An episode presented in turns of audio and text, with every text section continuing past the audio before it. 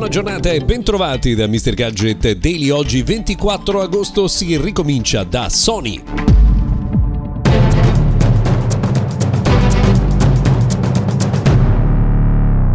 Buona giornata dunque, benvenuti al nostro notiziario quotidiano dedicato al mondo della tecnologia. Oggi cominciamo da Sony perché ieri è stato presentato ufficialmente PlayStation Portal, che da noi costerà duecentodiciannove euro, arriverà intorno alla fine dell'anno ed è un dispositivo piuttosto curioso perché non è una vera console portatile, ma un oggetto che sarà in grado eh, di ricevere giochi in streaming via Wi-Fi dalla PlayStation cinque. Quindi l'idea è più o meno che eh, se il televisore principale dove c'è attaccata la PlayStation è occupata perché magari qualcuno deve vedere, non so, un film, la partita, la finale del Festival di Sanremo, basterà impugnare il portal per giocare con i videogiochi che si hanno sulla eh, PlayStation cinque in un altro ambiente della casa. Insomma, l'utilità non è proprio eh, quella più esagerata che si possa immaginare, ma Sony avrà fatto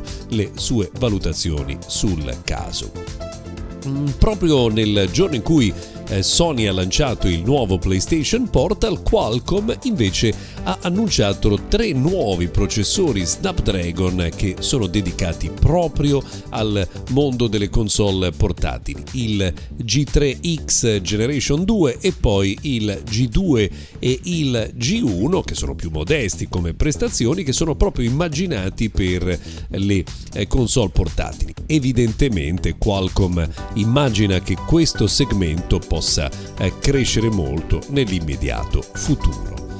Um, a proposito di videogiochi, rimaniamo su questo tema, se ne parla molto in questi giorni perché c'è il Gamescom a Colonia in Germania. Samsung ha annunciato che porterà il suo gaming hub, quindi i giochi in eh, streaming anche sulle televisioni un po' più datate. Fino ad oggi quelle del duemilaventuno, duemilaventidue e ovviamente del duemilaventitré hanno la compatibilità con eh, questo tipo di servizio. A breve anche i televisori che sono stati eh, presentati e lanciati nel duemilaventi avranno questa nuova opzione.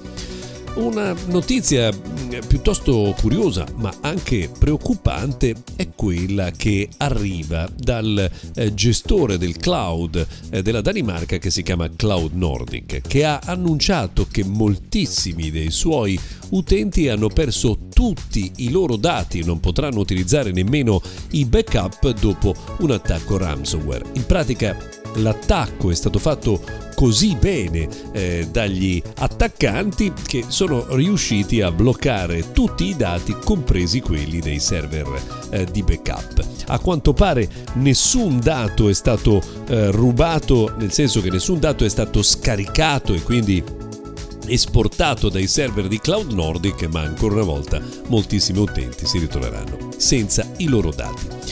Uh, ieri un annuncio di Mark Zuckerberg che ha segnalato un'ulteriore novità, ce ne sono sempre tantissime, di WhatsApp, che permetterà di creare piccoli gruppi senza la necessità di dare loro un nome.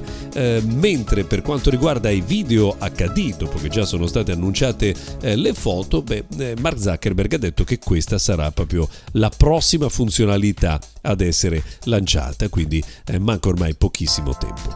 Eh, Google ha rivelato per errore la scheda tecnica del Pixel Watch due ed è confermato che avrà il processore Snapdragon eh, W cinque. Le altre caratteristiche che eh, sono più o meno quelle che già ci aspettavamo, se ne parlerà eh, tra qualche settimana. Nel frattempo invece Apple avrebbe registrato a Mexico City i suoi video tutorial per il prossimo iPhone quindici. A proposito di Apple, ed è l'ultima notizia di oggi, viene confermato anche che i cavi non saranno più in gomma, eh, quindi saranno di eh, tessuto intrecciato, e i colori dei cavi che saranno U S B C, U S B C, quindi da tutte e due le parti con la porta U S B C, saranno dello stesso colore della scocca del cellulare. Per oggi abbiamo terminato, se volete ci risentiamo domani. Ciao a tutti!